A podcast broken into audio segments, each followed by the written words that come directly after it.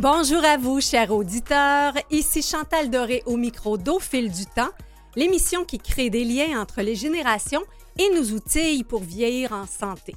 Et c'est en plein le menu de cette 130, 131e émission. On commence à avoir de la difficulté à les prononcer.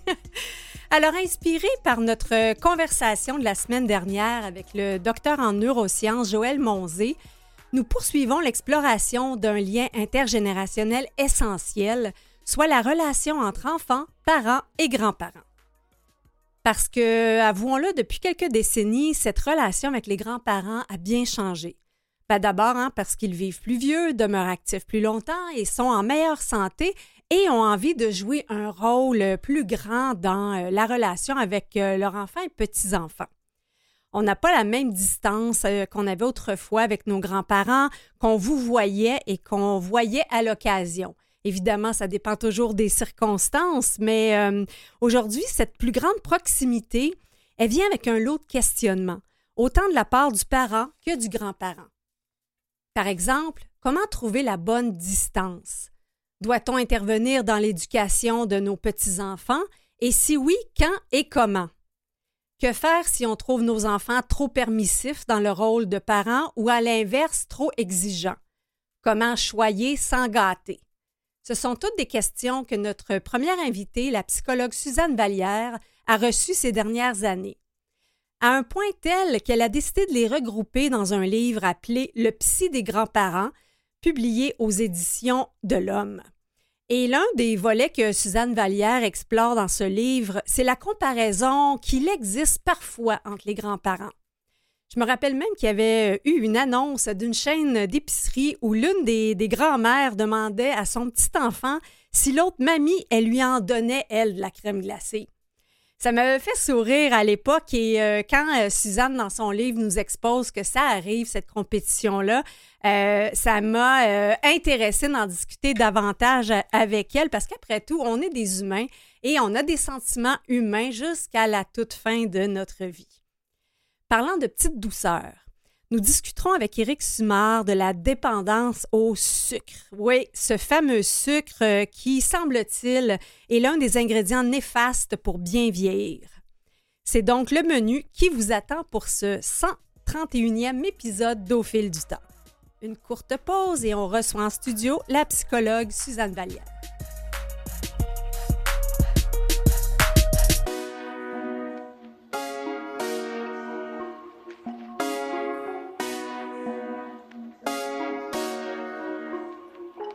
Vous avez certainement lu ou entendu ou vu au fil du temps euh, les conseils pertinents de la psychologue Suzanne Vallière, que ce soit dans les magazines, euh, les journaux ou encore à la télé ou à la radio. Son parcours de thérapeute, professeur au collégial et formatrice spécialisée, Suzanne Vallière en a fait un bouquet qui s'est décliné dans un très grand nombre de livres, dont la série fort populaire Les Psy Trucs traduits en six langues. Passionnée par les relations intergénérationnelles, Suzanne Vallière a même écrit le psy guide de la discipline avec sa fille Gabrielle. Nous avons donc le bonheur de l'avoir en studio pour nous donner quelques conseils tirés du livre Le psy des grands-parents, paru aux éditions de l'Homme. Bonjour Suzanne. Bonjour, ça va bien? Ça va bien, oui, merci. J'ai cru comprendre en ouvrant le livre que, que cette parution-là était née vraiment d'une demande criante que vous avez reçue même au Salon du Livre. Exactement. Moi et Gabriel, on faisait la promotion de notre livre, mm-hmm. le, psy, euh, le psy guide de la discipline, justement. Et euh, les gens, euh, les grands-parents, souvent, venaient l'acheter en disant, mais il n'y en a pas de livre pour, le, pour les psy, pour le, un psy guide pour les grands-parents pour savoir est-ce qu'on peut intervenir, pas intervenir, comment on fait, est-ce que c'est correct parfois de leur donner des privilèges vu qu'ils viennent chez mamie, papy, etc. Et euh, on a eu plusieurs demandes tellement que je me suis retournée vers l'éditeur en disant écoute je pense qu'on a euh, on a un prochain sujet de livre qui va être le psy guide des grands-parents. Et tout de suite naturellement euh, mon éditeur me dit absolument c'est une très très bonne idée. Il y avait beaucoup d'ouvrages de la France mm-hmm. mais on avait très peu d'ouvrages québécois qui traitaient vraiment de ce sujet-là. Donc c'est devenu l'idée. Et en plus Gabrielle à ce moment-là était enceinte Alors, Oh, c'était du premier, de du premier, premier- Oh! du, du premier de toute la famille, en fait. là. C'est une première, Sophia, qui est née. Et euh, donc, tout le- long de l'écriture, on a vécu la grossesse euh, en, en- en écrivant le livre et en se posant des questions aussi sur ce petit être-là qui allait, euh, Mhm. qui allait a- arriver, euh, quelle place que, qu'on pourrait prendre comme grands-parents, puis euh, les, les, les, les grands-parents peut-être qui des fois sont un petit peu moins proches, comment ça allait être, leur réaction, etc. Donc, c'était euh, vraiment euh, très intéressant et tout ce qui se retrouve dans le livre, on s'est vraiment questionné Mm. parce qu'on le vivait nous aussi là, euh, au fur et à mesure. Vous avez pu baliser le terrain de votre propre relation de grand-mère. Oui, exactement. et, je trouve souvent que, en fait, c'est un peu, euh, ça me représente aussi euh, les petits, euh, les petits trucs. C'était un petit peu la même chose. Je me suis beaucoup inspirée de comment je faisais avec les enfants. J'avais trois enfants. Euh, le guide de la discipline, c'est parce que souvent, j'étais reconnue pour justement quelqu'un qui faisait de la bonne discipline et les, en- les gens trouvaient souvent... euh, intéressant les mots que j'utilisais pour expliquer à- aux enfants euh, par exemple, ton petit cerveau vient de te jouer des Mm. tours au lieu de le culpabiliser dans son comportement. Bref, on a décidé d'en faire un livre, euh, justement, moi et Gabriel, suite à ça. Puis le petit guide des grands-parents, ben en plus d'avoir la demande des grands-parents, je me suis dit, voilà le bon moment parce que nous aussi, on va le vivre. Mm.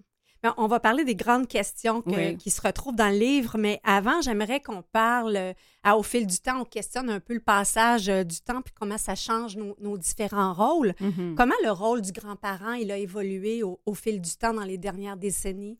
Bien, dans un premier temps, les grands-parents, euh, souvent, sont beaucoup plus en forme. Mm. Euh, tu sais, on, on relate, par exemple, moi, je pense à ma, ma propre grand-mère qui a eu son dernier bébé à 45 ans. Euh, bien entendu, quand ma mère, elle a accouché, était elle-même dans encore avec un petit bébé de deux Mm. ans. Donc, elle était encore mère beaucoup plus que grand-mère. Aujourd'hui, c'est très différent. On en a moins souvent, donc nos, nos grossesses sont moins peut-être moins tardives, ce qui fait que quand on devient grand-parent, on l'attend. C'est un rôle. On est prête qui- pour ce rôle-là. oui, ben c'est souvent un rôle convoité. On a hâte. Mm. euh, euh, je pense que dans ce sens-là, il a évolué. Puis on est des, des, des personnes encore très en forme. Alors, euh, c'est différent aussi. Souvent, quand on allait chez nos grands-parents, on prenait un repas. Les enfants étaient avec les enfants, les adultes avec La les table adultes. des enfants. La table ouais, des je me enfants, c'est- c'est c'est différent, ça aussi. Ça aussi, ça a évolué euh, à ce niveau-là. Euh, Je pense qu'en 2003, ceux qui vivent le rôle, puis j'en ai naturellement, on est tous à peu près la même groupe d'âge, mes amis. Donc, je suis pas la seule mamie ou grand-maman. Et on le vit tous à peu près de la même façon. On est très, très impliqués dans la vie de nos petits-enfants. Et euh, par exemple, moi, j'accompagne euh, Sophia au cours de natation le, le- à tous les dimanches matins. C'est Mhm. moi qui fais les cours de natation. Et j'ai une- j'ai un ami qui, elle aussi, accompagne son petit-fils, mais c'est le samedi. Alors, on voit que c'est c'est- c'est une tendance là, à, à s'impliquer, euh, mais pas juste au niveau de viens manger à la maison. Tu sais, ça déborde un petit de- peu. dans la vie quotidienne de, de l'enfant. Donc, peut-être que là, justement, on a plus l'occasion de voir certains comportements quotidiens, alors que peut-être auparavant, on recevait le, le, le- le conseil des parents de rester sage chez grand-papa, grand-maman. Exactement. C'est vrai, tu as raison. Ça Mm. aussi, tu sais, avant d'entrer, c'était fait pas trop de bruit, euh, grand-papa, grand-maman, etc. étaient plus âgés aussi, peut-être. là. Mm. Mais c'était différent, la culture. Aujourd'hui, on a moins tendance à faire ça. Et les enfants, comme ils sont familiers avec nous, ben on peut vivre jus- justement des, des moments d'impolitesse, des moments d'opposition, des moments que peut-être nos grands-parents n'ont jamais vécu Mm. parce qu'ils nous voyaient euh, le dimanche, euh, toutes bien habillés, puis euh, on attendait le repas bien sagement, tu sais, pour Oui. la majorité d'entre nous. Alors, c'est complètement différent le rôle qu'on a auprès de nos petits-enfants. Et comme les, les, les parents, moi, ma fille euh, est carriériste, euh, euh, les enfants travaillent aussi beaucoup, le Mhm. père, la mère, donc on devient une ressource, un support important, je pense, aussi pour les aider. Là. Oui, c'est vrai que dans, dans un contexte où il y avait plus de mères à la maison, peut-être qu'on on avait peut-être moins ce besoin-là de, de support, de soutien. Oui. Les femmes avaient le temps de faire leur souper tu sais, durant la journée, alors que souvent, les femmes qui travaillent, euh, ils apprécient beaucoup là, quand que grand-maman ou mamie va, ou papy, peu importe, euh, va Oui. leur porter un petit pâté chinois. tu sais, C'est comme, euh, c'est le fun. Oui, puis il y a toute l'évolution aussi de, des rôles traditionnels parce Ouais. qu'on dit euh, maman fait à souper, mais effectivement, des fois, c'est grand-papa qui le fait maintenant. Exactement. Les rôles sont moins stéréotypés, Ouais. donc j'imagine aussi que ça, ça, ça influe dans qui fait quoi, qui joue quel rôle. Oui, puis, euh, tu sais, les, les euh, là, on parle des, des, mamies parce que je me, je me cite en exemple, mais les grands-pères, euh, les, les papis, les grands-papas sont très présents aussi dans la vie des enfants. Tu sais, c'est pas juste les, les femmes qui, qui, ont le rôle de, de grand-mère, par exemple, qui vont s'impliquer. Les grands-pères aussi sont très impliqués. J'en connais beaucoup, moi, qui vont chercher leurs petits-enfants chaque soir à la garderie, les ramènent. Ça, c'est le grand-papa qui fait ça. Hmm. Donc, je pense qu'on est vraiment très impliqués comme grands-parents. Puis, c'est vrai que des fois, le rôle commence à être un petit peu difficile quand tu fais de la discipline auprès de cet enfant-là parce que tu le vois régulièrement jusqu'où tu peux aller dans ah, cette discipline-là. Ben, on va aborder euh, une des premières questions, puis ensuite, on va faire une petite pause. Comment on fait... Bon, là, on parle de discipline. en fait, on, va d'abord parler plus largement. Est-ce qu'on mm-hmm. peut intervenir dans l'éducation de nos petits-enfants? Puis si oui, comment? Bien, en fait, on peut intervenir dans l'éducation de nos enfants, dans de nos petits enfants si on est l'adulte responsable. Mm-hmm. Si par exemple euh, nos enfants sont présents, ça devrait toujours être nos enfants qui interviennent auprès de leurs propres enfants. Mm-hmm. C'est pas à nous à faire cette éducation là. S'il y a un mauvais comportement au niveau de l'étiquette de la table par exemple, mais c'est pas à nous à intervenir si notre enfant est présent. C'est bien entendu, ça l'a pas vu parce qu'elle était partie chercher euh, un verre d'eau ou peu importe Mm-hmm. Mais là, on peut se permettre d'intervenir pour dire à, l'enfant en question que c'est pas une bonne idée, puis que je pense pas que maman ou papa ils sont d'accord avec ce comportement-là. Mais ça va rester un peu dans cette vague-là. On devrait pas nécessairement, à moins qu'on soit vraiment responsable de l'enfant pour tout un week-end, par exemple, mm-hmm. mettre des conséquences ou, euh, euh, ou le, le, réprimander quand le parent est présent. Mm. À ce moment-là, par exemple, si on parle d'un week-end, ça veut dire que euh, on, a, on aura eu une, conversation préalable avec euh, notre propre enfant pour baliser ce qui est acceptable, ce qui n'est pas acceptable. Exactement. Puis de reprendre un peu, parce que si on est souvent en, en, on, si on a la chance de souvent se côtoyer, on les voit intervenir. Mm-hmm. on, voit quelle méthode qu'il utilise. Hein. Euh, est-ce qu'elle utilise beaucoup la méthode du 1, 2, 3? Bien, je vais reprendre cette méthode-là, euh, etc. Donc, on est, on, si on est, on est près de nos enfants puis qu'on les voit souvent, c'est de reprendre un peu les mêmes techniques d'intervention hein, pour que l'enfant puisse justement aussi garder, euh, garder un certain type d'intervention qui va lui convenir puis qui va reconnaître aussi. Donc, le 1 des 3, c'est le fameux classique, là. Euh, je compte jusqu'à 3, puis euh, si telle chose n'est pas arrêtée, ou à trois, si tu n'es pas venu mettre tes bottes, ben on va faire une petite pause, ou euh, on va arrêter, ou on va enlever un jouet que l'enfant euh, avait présentement dans les mains, qui peut être un élément distrayant. Je pense que des fois, c'est ça qui arrive aussi, c'est de dire à l'enfant, je compte jusqu'à trois, à trois, tu mets tes bottes, tout va bien, sinon je vais devoir t'enlever l'auto parce que l'auto est en train de te distraire, puis ça t'empêche de mettre tes bottes. Donc, je vais lui redonner tout de suite après, mm. là, naturellement. Donc, c'est de démontrer à l'enfant que je, fais, je t'aide là, présentement. Euh, on le sait que la concentration divisée, donc faire deux choses en même temps, ça va être très difficile pour un enfant en bas de 8 ans. Euh, c'est pas une fonction exécutive dans laquelle il peut avoir accès. Donc, de, de, lui expliquer pourquoi, je pense que c'est intéressant. Puis les enfants, quand ils ont confiance en nous, ils nous écoutent. Hmm.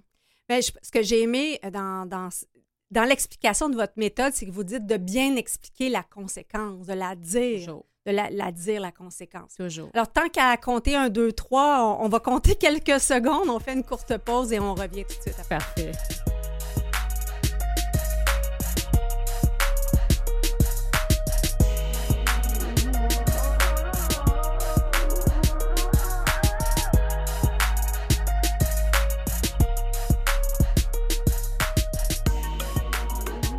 De retour à Au fil du temps avec la psychologue euh, Suzanne Vallière. Donc, nous parions un peu euh, de est-ce qu'on peut intervenir euh, dans les méthodes éducatives de notre enfant?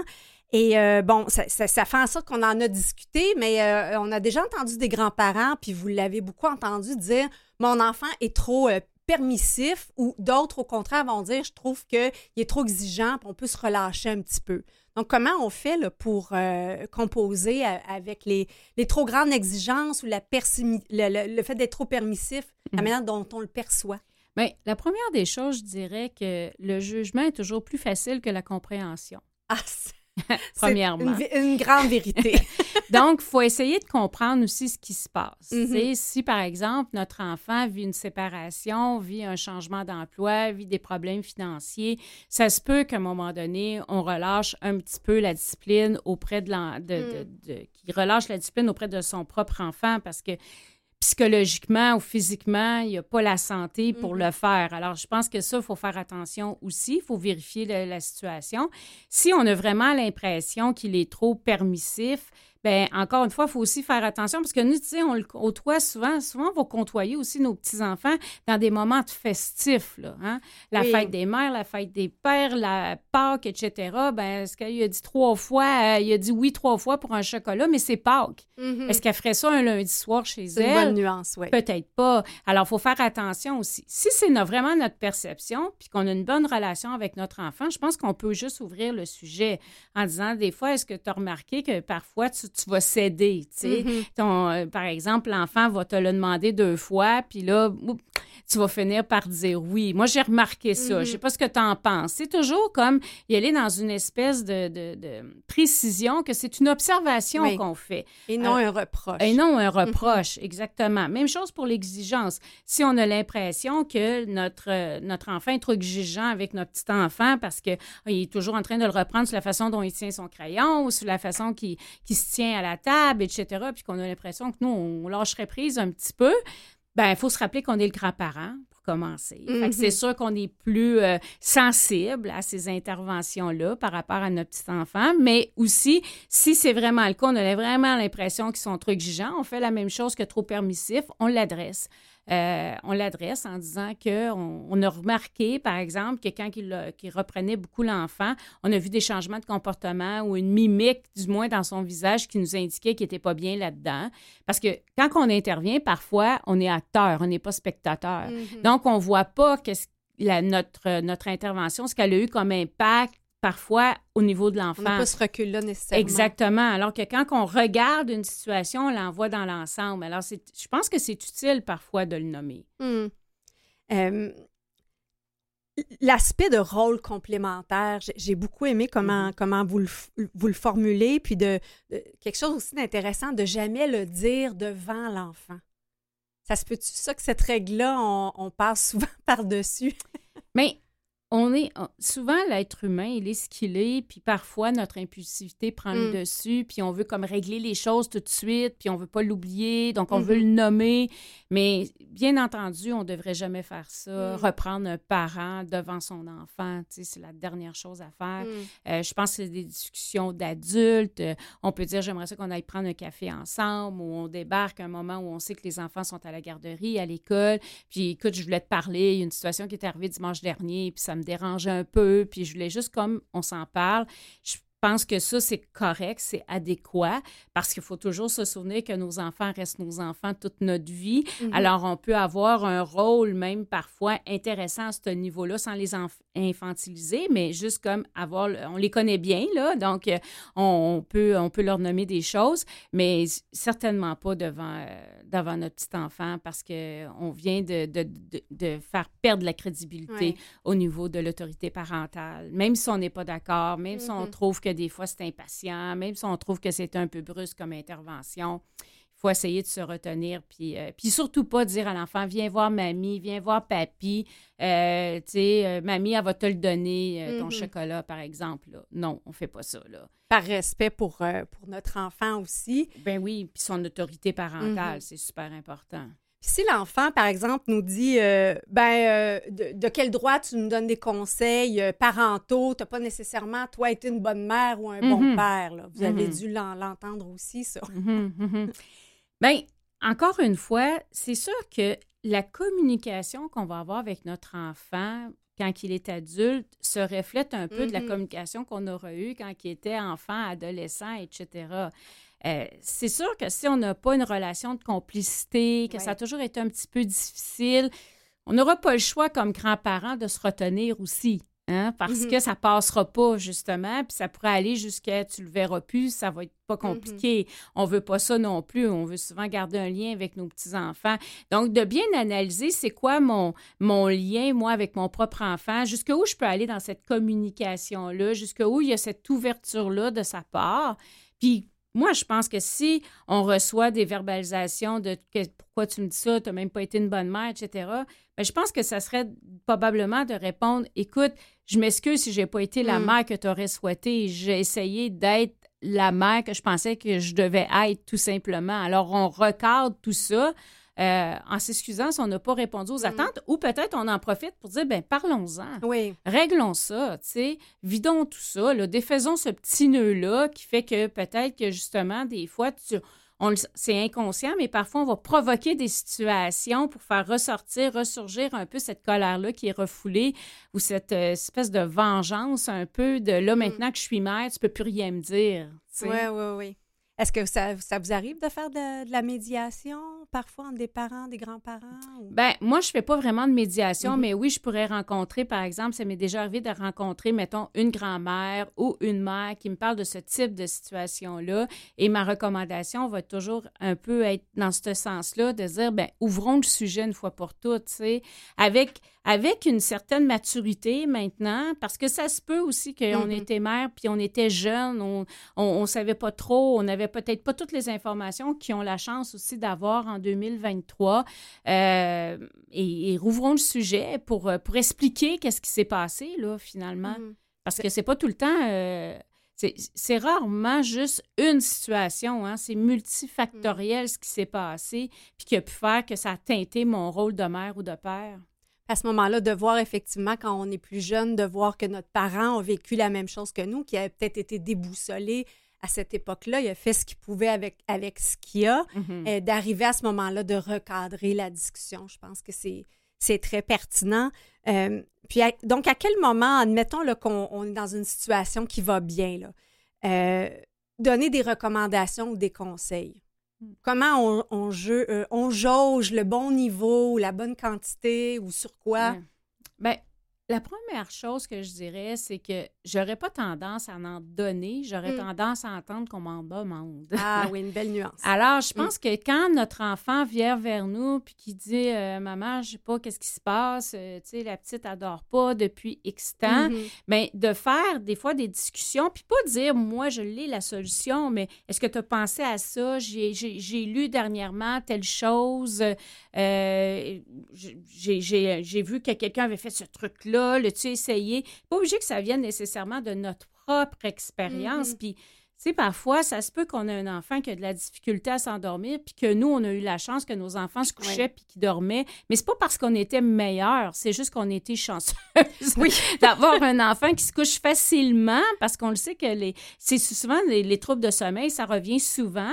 Et euh, parfois, on va finir qu'on va dire à l'enfant, viens avec moi dans le lit parce que là, il faut que je dorme, puis je suis mm. fatiguée. Et ça, souvent, c'est jugé, le coup de dos. Puis en même temps, il faut, faut, se remettre dans une situation où on est des jeunes parents, il faut aller travailler le lendemain, on est fatigué et on sait qu'un enfant sur deux va se réveiller jusqu'à l'âge de 5 ans. Mm-hmm. Alors, ça se peut que notre enfant se réveille beaucoup, puis que nous, on a opté pour ça, mais que notre propre mère, elle, elle n'a jamais eu à faire ça parce que ses enfants dormaient. Mais c'est pas mm-hmm. une question d'éducation, de comment j'éduque mon enfant. C'est juste une question biologique bien souvent. Alors ça aussi, il faut faire attention. Hein? Mm-hmm. On n'est pas... Euh, c'est pas parce qu'on était mère qu'on est experte de l'enfant là, là. Qui est là, oui, avec sa réalité à lui. Exactement. Oui, on a de l'expérience, puis c'est correct de faire part de notre expérience, mais encore faut-il attendre que les gens viennent nous la demander, hmm. cette expérience-là. Et, notre expérience, comme vous le dites, il y, a, la personnalité de chaque enfant, mais elle est aussi campée dans une époque où là, la science peut, peut euh, proposer des recommandations nouvelles. Par exemple, je, crois qu'une que vous amenez, c'est sur l'introduction des, aliments allergènes, entre autres, qui est mm-hmm. quelque chose qui a changé. Oui, effectivement. Il y a une certaine époque, on n'attendait pas nécessairement pour donner du miel à l'enfant ou quoi que ce soit, alors qu'aujourd'hui, je pense que c'est la première année de vie, on, on recommande de ne pas en donner. Mm. Euh, euh, introduire les, les aliments solides, maintenant, on peut même introduire des, des aliments en petits morceaux, même pour les bébés, alors qu'auparavant, on aurait dit que de la purée. Mm-hmm. Donc, nous, de notre perception qui était mère dans, dans les années 90. Euh, c'est comme, oh mon Dieu, il va s'étouffer, ça se mm. peut pas. Mais si on le recommande aujourd'hui, c'est qu'on en a fait une recherche, là, puis euh, c'est probablement sécuritaire pour l'enfant, mais oui, ça nous apparaît très différent. Mais ça aussi, il faut l'accepter. Il faut travailler sur, sur ça aussi comme, comme mamie, comme grand-mère, mm-hmm. comme grand-père, comme papy, que ça évolue, puis que c'est pas toujours pareil. Puis c'est pas parce que c'est différent que c'est inadéquat.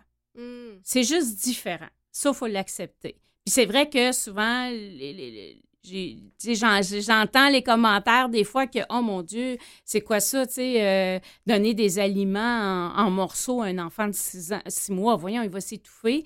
Mais c'est ce que les nutritionnistes recommandent. Donc, euh, Donc peut-être comme, comme grand-mère, comme grand-père, de dire est-ce que ça se peut que, moi, dans mon temps, c'était comme ça, mais est-ce que ça se peut qu'il y a des nouvelles consignes maintenant? Oui, puis écoutez, moi, je, je me souviens d'avoir dit à ma fille, écoute, si tu optes pour cette méthode-là, moi, je vais la respecter, mais mhm. quand j'ai l'enfant, je vais lui donner de la purée. Parce que moi, je me sentais pas à l'aise que si elle s'étouffait, de prendre pour acquis qu'elle serait capable de, l'extraire par elle-même.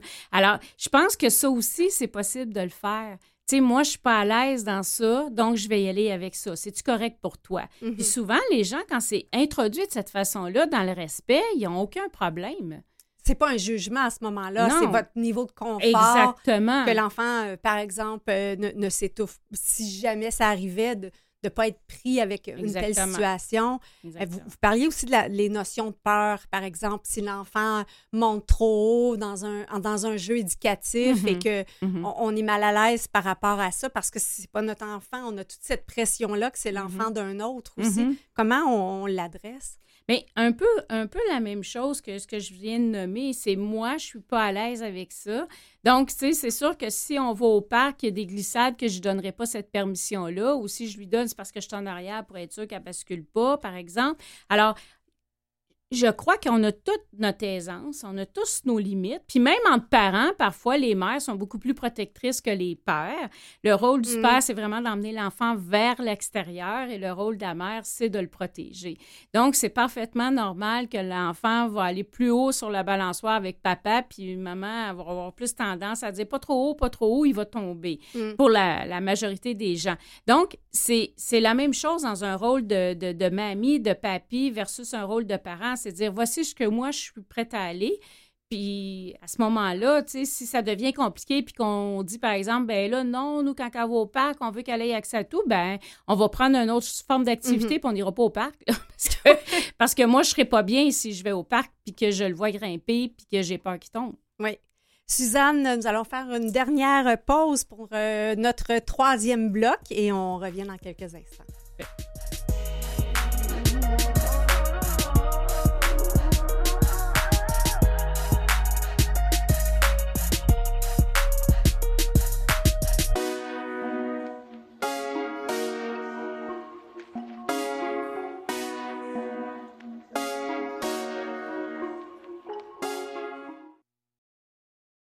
Ici Jeannette Bertrand.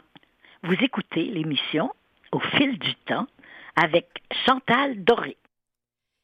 Bonjour à nouveau Au fil du temps avec Suzanne Vallière et, justement euh, parlant de Jeannette, euh, lorsque nous l'avions reçue à l'émission, elle nous avait dit qu'elle, sa grand-maman n'était pas gentille. Et je m'attendais pas à une confidence mmh. comme mmh. ça. Mmh. Bien, c'est vrai, peut-être qu'on prend pour acquis que toutes les grands-mères sont gentilles, puis qui aiment les petits-enfants, puis etc. Mais c'est pas nécessairement le cas. Hein. Il, y a, des gens qui, qui, ont une approche très... Qui, qui, ont comme une distance par rapport à leurs petits-enfants, puis eux, ça leur convient parfaitement. Et d'ailleurs, souvent, les parents qui vivent ça vont me le dire dans mon bureau à quel point ils trouvent ça difficile. Ah parce qu'ils s'attendaient à ce que ça soit une ressource, puis finalement, mm. ce n'est pas une ressource parce qu'ils ont créé une distance, puis envoyé un message clair. Nous, on fait notre vie, puis ça ne nous tente pas. Puis, euh, sais, on a éduqué nos enfants, puis on en a assez. Puis, mm-hmm. euh, c'est comme correct de temps en temps dans des fêtes spéciales, mais fiez-vous pas sur nous. Et ça, ça a créé souvent une grande déception chez le parent. Dans le cas de Jeannette, c'est exactement le cas dont vous parliez. La, grand-mère avait eu énormément d'enfants et c'était la fatigue de tout ça. Donc, elle, elle comprenait, c'est ça, elle comprenait un peu ce, ce côté-là. Euh, donc, j'entends que ça demande beaucoup qu'on peut profiter justement de la, grossesse pour avoir ces discussions-là sur quelle place on va avoir, quelles sont nos attentes, pour pas qu'il y ait de, de a priori et que le grand-parent se dise, ben ou si moi je devrais être euh, soit la grand-maman gâteau ou le grand-papa qui est supposé faire de l'ébénisterie, qui sont mm. des, des préjugés ou des généralités. Oui, absolument. Puis euh, je pense que aussi de mettre les, euh, des règles claires, par exemple, tu sais, moi, ça va me faire plaisir que tu viennes, mais j'aimerais mieux que tu téléphones avant, par mm-hmm. exemple, tu sais, de pas tout le temps débarquer chez, euh, chez l'enfant comme ça en disant, ben je veux prendre le bébé, je veux voir le bébé. Et souvent, dans les premiers mois de vie, ce qui ont le plus de besoin, c'est pas nécessairement qu'on prenne le bébé parce que justement, ils veulent l'avoir, leur bébé, mm-hmm. c'est leur bébé. ils veulent qu'on y aille faire un peu de ménage, qu'on leur amène de la nourriture, que c'est une forme de sport, ça aussi, c'est une forme de ressource. Et en faisant ça, on rentre en contact aussi avec ce bébé-là. Euh, même si on ne passe pas une demi-journée à le bercer, on est quand même en contact avec euh, le bébé et c'est ça que nos enfants souvent mm. vont avoir comme, euh, comme besoin. Puis ça, je pense qu'il faut le respecter aussi. Mm-hmm. Et là, il y a des situations euh, qui vous ont été exposées, Suzanne, des situations plus particulières qui malheureusement sont, sont, en hausse. Là. Le cas des, des parents qui se séparent. Mhm. comment, comment on fait pour bien gérer ça comme grands-parents? Bien, la première chose qui est très importante, c'est de ne jamais parler contre le parent qui n'est qui, est pas notre enfant habituellement. Mhm. ne jamais parler contre le père ou contre la mère devant les petits-enfants. Euh, et même si on a l'impression qu'ils écoutent la télé, qu'ils jouent dans le sous-sol, qu'ils nous écoutent pas. Les petites oreilles très grandes, hein? Effectivement, ils nous écoutent. Donc, ça, c'est vraiment le prémisse de base, là, de ne jamais parler contre l'autre parent. L'autre chose, c'est idéalement, comme grand-parent, quand c'est possible, quand la situation le permet, c'est d'avoir un peu un rôle de neutralité par rapport à tout mm. ça. Alors, des fois, même si c'est le papa qui, qui notre fille est assez séparée du père, mais le père a besoin d'une ressource parce qu'il a besoin de faire garder, parce qu'il a besoin d'être accompagné, peu importe. Mais si on est resté dans un rôle de neutralité, on peut le faire pareil. Parce mm-hmm. que le petit, le, petit enfant qui voit que sa mamie ou son papy sont encore avec leur papa, même même si papa n'est plus dans la même maison mhm. que maman, c'est fantastique. Des fois, les parents ne sont pas capables de le faire parce que c'est encore trop récent, ça fait encore trop mal, mhm. mais parfois, le, le grand-parent peut le faire. Alors, si c'est possible, s'il n'y a pas eu de gros conflits avec le grand-parent, d'envoyer un message puis de dire, écoute, nous, on est là pour le petit enfant. Hein? Alors, peu importe le parent qui est avec lui, nous, on est là. Si tu as besoin, on est là. Mm. Et euh, souvent, ça, c'est une, ressource euh, très, très, très intéressante et très appréciée de la part de tous. Mm. Là.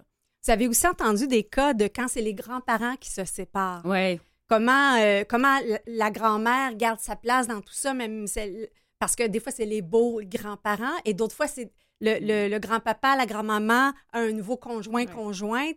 Comment on, prend ce rôle-là de grand-parent? Mm. Mm. Euh, ça devient complexe, là. Avant, on avait beaucoup d'enfants. Là, on a beaucoup de grands-parents. Oui.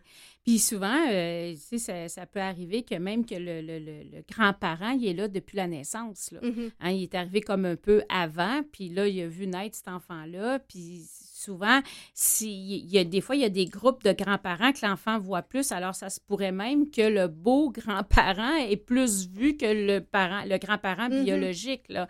Moi, je crois que il faut toujours faire preuve de maturité dans ces situations-là. Puis, ce qu'il faut toujours se dire, c'est si l'enfant est bien, c'est des ressources importantes. Peu importe l'adulte qui tourbillonne alentour mhm. de l'enfant, l'adulte lui apporte ses couleurs. Alors, il y a quelqu'un qui peut l'emmener à développer le goût de la cuisine. D'autres, ça va être le sport. D'autres, ça va être... Euh, ça prend un village. Exactement. Exactement. Donc, je pense que ça, c'est important aussi de le respecter. Puis on n'est pas en compétition, personne. Mm. Euh, qu'il y ait deux papis là, qui se font appeler deux papis, c'est pas grave. Pas ben, il y avait une annonce d'une chaîne d'épicerie où il y avait une grand-mère qui disait Est-ce que l'autre grand-maman, elle te donne la crème glacée? Oui, mais tu vois, c'est rentré en compétition, justement. sais. Ça se peut qu'il y ait deux mamies, tu sais, peut avoir une mamie Fernande puis une mamie Jocelyne, puis c'est pas grave. Mm. C'est l'enfant souvent qui choisit, hein, c'est pas nous. Quand on veut imposer des, des, des, des des relations affectives à l'enfant, c'est Mhm. ça qui cause problème. Quand on laisse aller l'enfant, l'enfant, lui, il n'y en a pas de conflit avec personne. Lui, il veut juste aimer, être aimé. Mm. Et je pense que quand on est capable de s'élever au-dessus de, de ce rôle-là qui, qui, dans notre tête, nous revient parce qu'on a un lien biologique, ben on l'enfant, il est gagnant. Oui, absolument. Je lisais aussi dans votre livre que, que certains grands-parents se, se sentent euh, plus pris avec des défis quand ils ont de nature des, des, des côtés anxieux. Qui sont plus anxieux même dans leur rôle, des anxiétés de, de performance. Mhm, mhm. Comment ça s'exprime? Bien, souvent, ces gens-là, ils l'ont vécu aussi dans leur rôle de parents. Puis Mm. là, ben, ça continue même dans leur rôle de, de grands-parents, de toujours avoir l'impression qu'ils ne seront pas à la hauteur, d'être Mm. critiqués aussi, d'être jugés par leur enfant, de ne pas être assez là, de ne pas être assez présent. Euh, donc, c'est souvent des gens qui, par exemple, vont mettre de côté leur propre activité pour aller garder l'enfant ou euh, euh, parfois les, les enfants vont leur demander de faire des repas, puis pour pas déplaire, pour pas dire non, ils vont le faire, mais ils sont fatigués, ils n'ont pas le goût. Alors moi, je pense que c'est important de se respecter aussi comme grands-parents. Euh, c'est rare qu'on est grands-parents à 30 ans. Mm. Alors habituellement, on est au- au-dessus de la cinquantaine en, en général. Donc, il faut se respecter aussi dans notre niveau d'énergie, dans, tu sais, souvent on travaille encore, on est des femmes très actives, puis les gens vont nous en demander, plus on se rend disponible, Mhm. plus les gens nous en demandent. Alors, des fois aussi, c'est important de recadrer en disant, écoute, ça me fait super plaisir, mais tu sais, moi, je peux t'offrir un soir par semaine. Je peux pas t'offrir trois soirs par semaine. Et habituellement, quand c'est présenté, puis bien présenté, les gens, ils vont comprendre. J'entendais même de ne pas annuler d'activité si on a notre, tour- notre un tournoi de golf, d'y aller. puis moins d'une urgence, Oui, là, mhm, naturellement. Bien sûr. Mais si c'est pas une urgence, non. Je veux dire, c'est- on doit se prioriser aussi comme, comme grands-parents. On est rendu là aussi dans notre vie où on a moins de responsabilités. On en a encore, mais on n'a pas une responsabilité face à nos enfants puis nos petits-enfants. Alors, quand c'est pas une urgence, puis c'est pour, parce que on- notre enfant veut, lui, aller ou elle aller jouer au golf, ben on va se prioriser, on va aller au golf parce que Mhm. nous, on n'a pas cette charge-là maintenant. Il faut en profiter. Peut-être, Suzanne, un, un dernier conseil. On a parlé de ce que j'entendais quand même d'enfants plus jeunes. Là, je- un dernier conseil autour des ados, et je, je ne peux pas ne pas le nommer juste dans votre non-verbal. Vous le savez que je parlais du cellulaire. hein. Ah oui, Ouais. effectivement. Euh, écoute, moi, je, je pense que ce qui est super important si on a des, euh, on est grands-parents d'adolescents, c'est de ne pas rentrer dans des euh, secrets. hein. Exemple, maman ou papa, on a enlevé le cellulaire pour deux, trois jours, viennent chez grand-maman, passe-moi ton cellulaire, grand-maman, il faut Mm. absolument que je texte un de mes amis, il va me chercher, mes parents, OK, fais-le, mais tu sais, dis-le pas à mes parents, non, non, je le dirai pas. On Mm. n'embarque pas là-dedans. S'il y a une conséquence, on maintient la conséquence, on valide le sentiment de l'adolescent en disant Je comprends, ça doit être très difficile pour toi, Ouais. tu es déçu, mais moi, je peux pas aller à l'encontre de ce que tes parents ont dit. On y Mais- apprend le respect aussi. Exactement, puis le respect de le- de- Mhm. des, des- des règlements puis de l'autorité. Et si votre adolescent arrive chez vous puis il est toujours avec son cellulaire puis il vous dit pas allô puis il vous dit pas bye puis euh, ben moi je pense qu'on a le droit d'intervenir aussi en disant que moi ça me déplaît. Mhm. Euh, je, je- j'aime- tu sais, je- je veux dire, on, on se voit pas nécessairement à tous les jours, donc j'apprécierais que tu laisses ton cellulaire de côté. Alors ça aussi, ça se nomme là. Oui. Parce qu'au fond, hein, le, c'est, le rôle des grands-parents aussi, c'est vraiment de transmettre euh, les valeurs, les traditions familiales. Puis pour ça, ben, ça, ça prend du temps pour être ensemble. Oui, puis c'est des bonnes Mm. valeurs, justement, de dire quand on est ensemble, on ne devrait pas avoir une, une barrière électronique là, qui fait que Mm-hmm. tu es beaucoup moins présent avec moi, puis qui m'empêche justement de peut-être de transmettre des traditions ou des valeurs ou qu'on cuisine ensemble ou qu'on. Parce que souvent, les, les- les grands-parents, ça représente ça beaucoup, hein, la cuisine, euh, les, les, euh, les traditions aussi de décoration, Mhm. euh, etc. Donc, s'il est sur son cellulaire, il ne pourra pas bien vous aider. Ça sera Alors, dur, en- en effet. Ben, je conseille euh, ce livre à tous nos auditeurs. Il y a aussi toute une série de, de conseils de communication Mhm. qui valent, peu importe euh, Mhm, l'âge euh, qu'on a, des bons conseils généraux d'éducation. C'est le Psy Guide des grands-parents paru aux éditions de l'Homme et nous avons passé un délicieux moment avec euh, Suzanne Vallière. Merci, Suzanne. Merci, ça me fait plaisir. Au revoir. L'équipe d'Au fil du temps présente la chronique d'Éric Simard.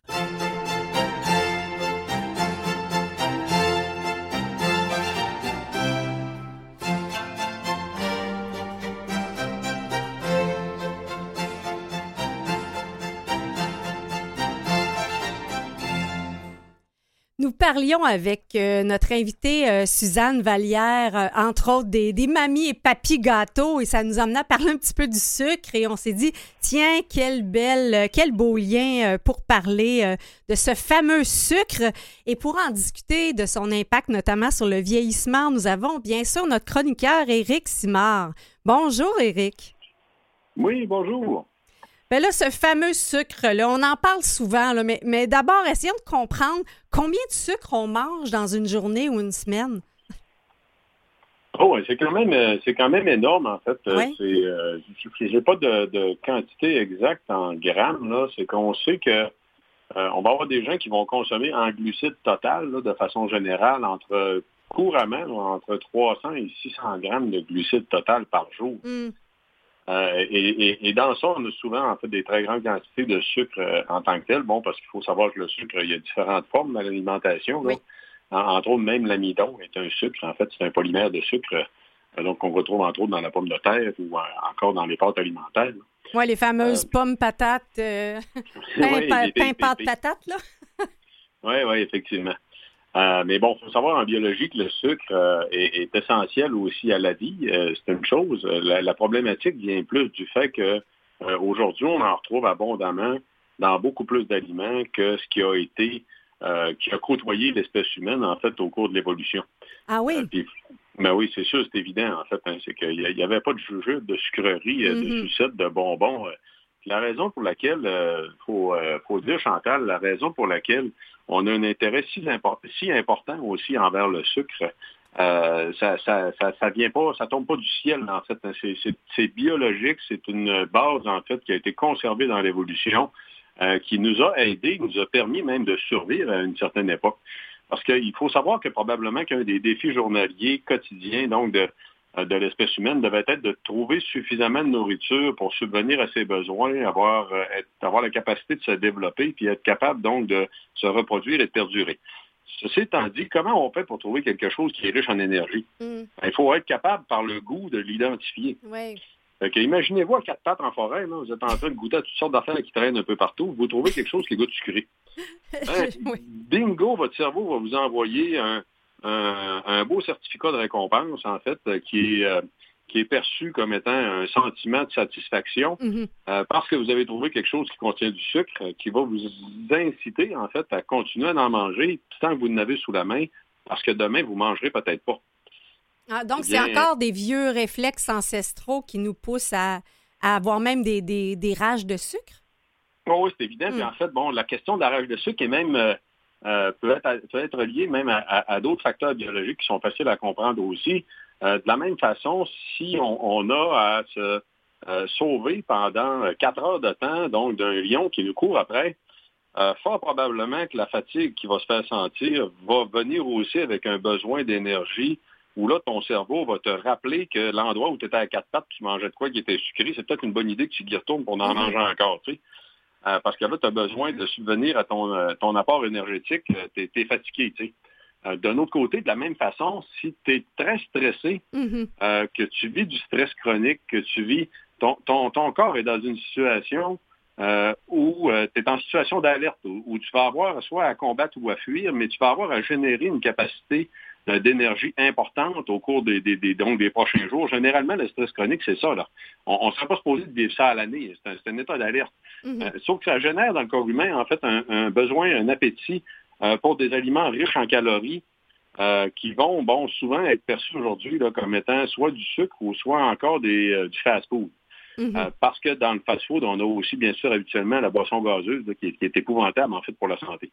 ceci dit, on, a un fondement biologique qui fait en sorte qu'on a le goût de manger du sucre, euh, que, ce soit euh, fondamentalement, tout simplement, pour la vie de tous les jours, ou que ce soit mhm. dans des périodes de pointe de stress que notre cerveau va nous envoyer le message qu'on en a besoin. Ben, on parlait de Jeannette un peu plus tôt dans l'émission et je me rappelle d'avoir lu dans sa biographie qu'elle avait une rage à un moment donné reliée à une situation émotionnelle. Puis elle raconte qu'elle fouillait dans les, les poches de ses enfants là, pour trouver un petit bonbon. ben oui, ben. En fait, ça, il faut savoir, il y a un autre élément intéressant. Tout à l'heure, je vous ai parlé un peu de, la question de la récompense. Votre cerveau va vous envoyer un certificat de, satisfaction. Mm-hmm. On a un centre de récompense dans le cerveau qui est attaché à l'appétit. Mm-hmm. Et, comme par hasard, ça, ça va rentrer en ligne de compte pour toutes sortes de situations. Donc, on peut penser deux situations concrètes, faciles. vous vivez des moments difficiles, vous allez avoir tendance à vous tourner vers l'alimentation pour vous récompenser mm-hmm. parce que le centre de récompense va être tout de suite affecté. De la même façon, vous vivez des moments extraordinaires dans votre vie, vous avez euh, à festoyer, vous allez aussi vous tourner vers la nourriture. On a un centre de récompense, en fait, qui, est fort intéressant, qui est, fort utile. C'est juste qu'il faut comprendre que c'est un réflexe biologique qui peut euh, euh, nous amener des mauvaises habitudes alimentaires. Oui. Et, je lisais que c'était, d'un point de vue biologique, un accélérateur de vieillissement important, le sucre? Oui, effectivement. Il faut comprendre que le vieillissement, et, euh, à la base, on a des, mécanismes cellulaires qui euh, poussent les cellules à vieillir. Hein, on, mm. va vieillir à la même vitesse qu'on s'est développé. Euh, donc, une souris, comme par exemple, qui a 20 jours de gestation, va vieillir très rapidement et ne vivra pas plus que 3 ans. Un éléphant qui a 12 à 18 mois de gestation va vivre au moins 60 ans. Ah ben, l'organisme encore là, tout le corps humain, a appris à être en mesure d'évaluer s'il y a toute l'énergie nécessaire pour se développer si oui, il va se développer à la vitesse la plus rapide possible. Sinon, il va y aller la pédale douce, tout simplement, pour ménager son apport énergétique et être capable de passer à travers des périodes difficiles. Mm. Et, c'est le sucre qui, principalement, euh, est l'élément euh, d'évaluation, en fait, de l'apport énergétique.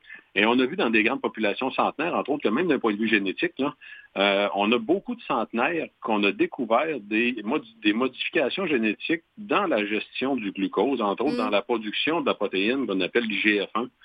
Euh, qui est une protéine associée à la gestion du glucose, là, associée à, l'insuline aussi. Mm-hmm. Euh, donc, c'est l'insuline gros facteur 1. En fait, c'est un facteur de gestion du glucose qui est relié aussi à l'hormone de croissance.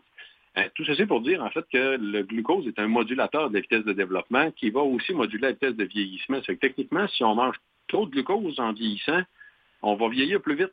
Mm. Euh, et, le contraire est vrai aussi. Si on réduit le plus possible l'apport en glucides, on va ralentir aussi le processus de vieillissement. Pour un vieillissement en santé, déjà les populations centenaires habituelles qu'on connaît, c'est pas du monde qui mange de la tarte au sucre. Donc, je suis peut-être plate aujourd'hui. Il y a peut-être des gens qui, comme moi, euh, aiment beaucoup le gâteau forêt noire. Puis, euh, écoutez, moi, moi aussi, j'adore euh, le, sucre. Je, me suis habitué tranquillement, justement, à, enlever le, gros dessert sucré auquel on était habitué, à remplacer ça par des fruits de façon habituelle ou à l'occasion du chocolat noir ou encore même pour les occasions en famille, là, où on, ramène quand même le gâteau ou la tarte, mm-hmm. euh, la tarte aux petits fruits, en fait, c'est encore mieux. Mais il faut essayer, en fait, hein, autant pour nos plus vieux que pour nos plus jeunes, euh, le sucre n'est pas quelque chose de bon pour la santé. Et là, dans ce que je disais tout à l'heure, retenez une chose, là, on a tendance à se, euh, à se, à se gâter nous autres mêmes, à se mm-hmm. récompenser par des éléments sucrés. C'est aussi conditionné, ça. Fait que si vous faites ça avec vos plus jeunes, ben, automatiquement, plus tard... On leur donne le message, oui. Ben oui, c'est ça. On va développer la capacité de le faire. Ils vont le faire encore plus plus tard dans leur vie. Puis là, on va avoir quelqu'un euh, qui, une journée qui est dépressive, va manger toute le pot de crème glacée. Mais ça, on voit ça toujours dans les films. C'est la scène classique de la rupture puis la personne qui finit le pot de crème glacée. Ben oui, mais, mais voyons, Chantal, si on voit ça dans les films, c'est parce que c'est vrai. c'est vrai que ça console? Ah non, c'est vrai que ça existe. Je pense qu'il y, a des gens qui vont se taper le pot de crème glacée au complet pour euh, passer euh, une déprime. D'autres euh, sources, d'autres sources, Eric, on parlait des plus jeunes. Les boissons énergisantes, bon, les boissons gazeuses, je pense pour beaucoup de gens, c'est clair. Mais les boissons énergisantes, c'est quoi le... Parce que des fois, on voit ça, zéro sucre. Ça, veut dire quoi exactement? Oh, en fait, il faut faire attention parce que, bon, il y, a différentes il y a différentes molécules qui peuvent être utilisées pour avoir un effet énergisant, là, comme entre autres même la caféine. C'est qu'on a beaucoup de ces, boissons-là qui vont contenir là, deux, trois, quatre fois la quantité de caféine qu'on trouve d'un café normal. Wow. Euh, ouais, ce qui va faire des gros shots de caféine. Et puis là, bon, euh, parce que euh, on commence à plus comprendre que le sucre n'est pas nécessairement bon pour la santé, il y a des petits fins et fins qui vont sortir des boissons de même, en fait, sans sucre. Il faut savoir que les boissons sans sucre ne sont pas bonnes non plus pour la santé. Mm. Parce que habituellement, en biologie, quand on triche, on finit par se rendre compte qu'il y a quelque chose qui cloche ou qu'il y a quelque chose qui euh, va compenser quelque part. C'est plat ce que je vous dis là, mais c'est vrai. Ah, euh, quand on triche au niveau du goût sucré, le cerveau comprend quand même mm. qu'on a mangé du sucre il peut quand même envoyer des messages physiologiques de hmm. gestion du glucose, puis l'homme n'a pas en circulation sanguine. il y a des études qui ont clairement démontré que, euh, par exemple, la consommation de, boissons euh, sucrées sans sucre, des, euh, boissons pétillantes, mm-hmm. en fait, comme des, des colas, ce genre de boissons-là, augmente quand même, même s'il n'y a pas de sucre dedans, ça augmente quand même les risques de développer du diabète de type 2. Wow! la différence entre le zéro sucre puis le diète? Euh, bon, écoutez, euh, c'est rien qu'une question de goût. Euh, c'est parce que c'est parce qu'on a inventé une autre façon de, l'appeler, en fait, pour créer deux, deux types de produits différents, mais généralement, c'est la même chose. Ça va être ça va contenir des édulcorants qui, qui, ne sont pas plus bons un que l'autre. Puis en mm-hmm. passant, édulcorants, parce que s'il y en a qui sont naturels, ça ne veut pas dire nécessairement que c'est bon non plus. Mm-hmm. c'est pas parce qu'on a des édulcorants naturels comme le stevia oui. que c'est quand même un goût de sucre. Le cerveau va quand même comprendre que manger du sucre, techniquement, le mieux, c'est d'essayer de se, euh, de se, de réduire l'envie pour le goût sucré le plus possible. Puis dans, entre autres, dans les boissons pétillantes, je peux vous le dire, moi, j'ai grandi à, l'eau gazeuse. Là, euh, mm-hmm. J'ai grandi à boire de la liqueur, comme on dit, au Lac-Saint-Jean. oui. Euh, parce que mes parents, bon, je viens d'une famille qui n'était pas très fortunée, puis bon, ils n'étaient pas très renseignés non plus sur la chose. Mm-hmm. et, et je suis allé graduellement. J'ai eu une période de ma vie où j'ai pris justement des, euh, des boissons diètes, euh, comme on dit, euh, des, des, zéros, etc. puis aujourd'hui, j'y vais pour de l'eau pétillante mm-hmm. parce que j'aime pas boire de l'eau plate, comme diraient nos Français. mais de l'eau, de l'eau pétillante avec des saveurs naturelles à l'intérieur, ben, ça peut être tout à fait acceptable. Ça devient très agréable, c'est très rafraîchissant aussi, puis c'est une belle alternative. Donc, il suffit d'y aller graduellement, tout simplement, puis de réduire notre goût pour euh, le sucre euh, le plus possible. Donc, est-ce que est-ce qu'on serait mieux de, boire du original un peu moins souvent et, d'alterner avec des, boissons pétillantes plutôt que de boire plus souvent du zéro sucre? Non, il euh, faut, les originales, il faut arrêter ça. c'est épouvantable. En fait, il faut, savoir, Chantal, que les boissons sucrées, là, mm-hmm. puis en fait, la majorité des trucs sucrés qu'on va trouver, là, que ce soit même les, les, trucs réfrigérés, congelés, qu'on va aimer beaucoup, en fait, pendant la période estivale, là, euh, contiennent beaucoup de fructose. Mm-hmm. Et euh, le fructose est un, est un des sucres. Hein. Dans le sucre, on a du saccharose, du glucose, etc. Il y a différents types de molécules. Euh, le fructose est une molécule qui n'est pas utilisée par nos cellules comme source d'énergie et est convertie par le foie en triglycérides pour être stockée dans nos réserves de graisse. c'est la meilleure façon de prendre du poids. C'est mm-hmm. épouvantable. C'est que vous mangez une grosse quantité de carburant que vous n'êtes pas capable de transformer en énergie, vous allez la stocker automatiquement. En plus que ça, amène une surcharge de production de triglycérides au niveau du foie euh, qui peut être responsable chez beaucoup de gens, entre autres, du développement du foie gras. Mm. C'est un peu drôle à dire, mais le foie gras ne vient pas de la consommation de gras, il vient de la consommation de fructose habituellement, ah, de sucre. Puis on parle de, foie, puis je ne peux pas m'empêcher de faire un lien avec l'alcool. Euh, j'imagine que l'alcool est aussi une grande source de sucre. Ah, ben, c'est une grande source de calories, en fait, l'alcool. Euh, c'est converti, on va le métaboliser. Il faut faire attention, en fait, à qu'est-ce qu'on a dans l'alcool. Mm-hmm. Euh, il y a des alcools qui contiennent beaucoup moins de calories que les autres en tant que tels, là, euh, parce qu'il va y avoir beaucoup de glucides. Comme par exemple, dans une, dans une bière typique, bon, une bière à 5% d'alcool ou une bière de microbrasserie, il y en a qui sont plus riches encore. Souvent, on va avoir la même quantité de calories d'une bière que d'une barre de chocolat. Ah oui, quand même. Et oui, c'est épouvantable. en, quantité de calories, c'est énorme. Je vous dirais que la barre de chocolat est encore pire parce que là, c'est encore là beaucoup de fructose, beaucoup de calories qu'on a de la difficulté à digérer. Mm. Euh, mais actuellement, Chantal, on peut le mentionner, c'est intéressant aussi pour nos auditeurs, c'est que euh, il est apparu dans le marché au cours des dernières années beaucoup de boissons alcooliques sans alcool. Il y a des désalcoolisés puis il y a des sans alcool. Mm. Honnêtement, moi, je suis un amateur de bière. J'adore la bière. Puis je prends presque plus maintenant euh, de bière euh, typique, en fait, là, euh, de bière à 5% d'alcool. je, mm-hmm. prends toutes de 0% Il y a bien plein de sortes, en fait. puis, puis personnellement, je peux le mentionner parce que c'est vraiment un beau produit. Ce que moi, je préfère, en fait, là, c'est la Sliman. D'accord. Sliman, une bière sans alcool là, qui, qui, est, qui est aromatisée, en fait, à la lime. C'est très, très bon. quand, on, quand on cherche, en fait, puis qu'on veut modifier nos habitudes de vie, qu'on veut vivre un peu plus santé, on en trouve des solutions. Ben, Eric Simard, je vais prendre une petite Slimane euh, euh, sans alcool à votre santé, euh, à ta santé ce week-end. merci beaucoup d'avoir fait le portrait du sucre et son impact sur le vieillissement. Un grand merci d'avoir été avec nous. C'est un grand plaisir. Merci Chantal. Bonne fin de journée. Au revoir, Eric.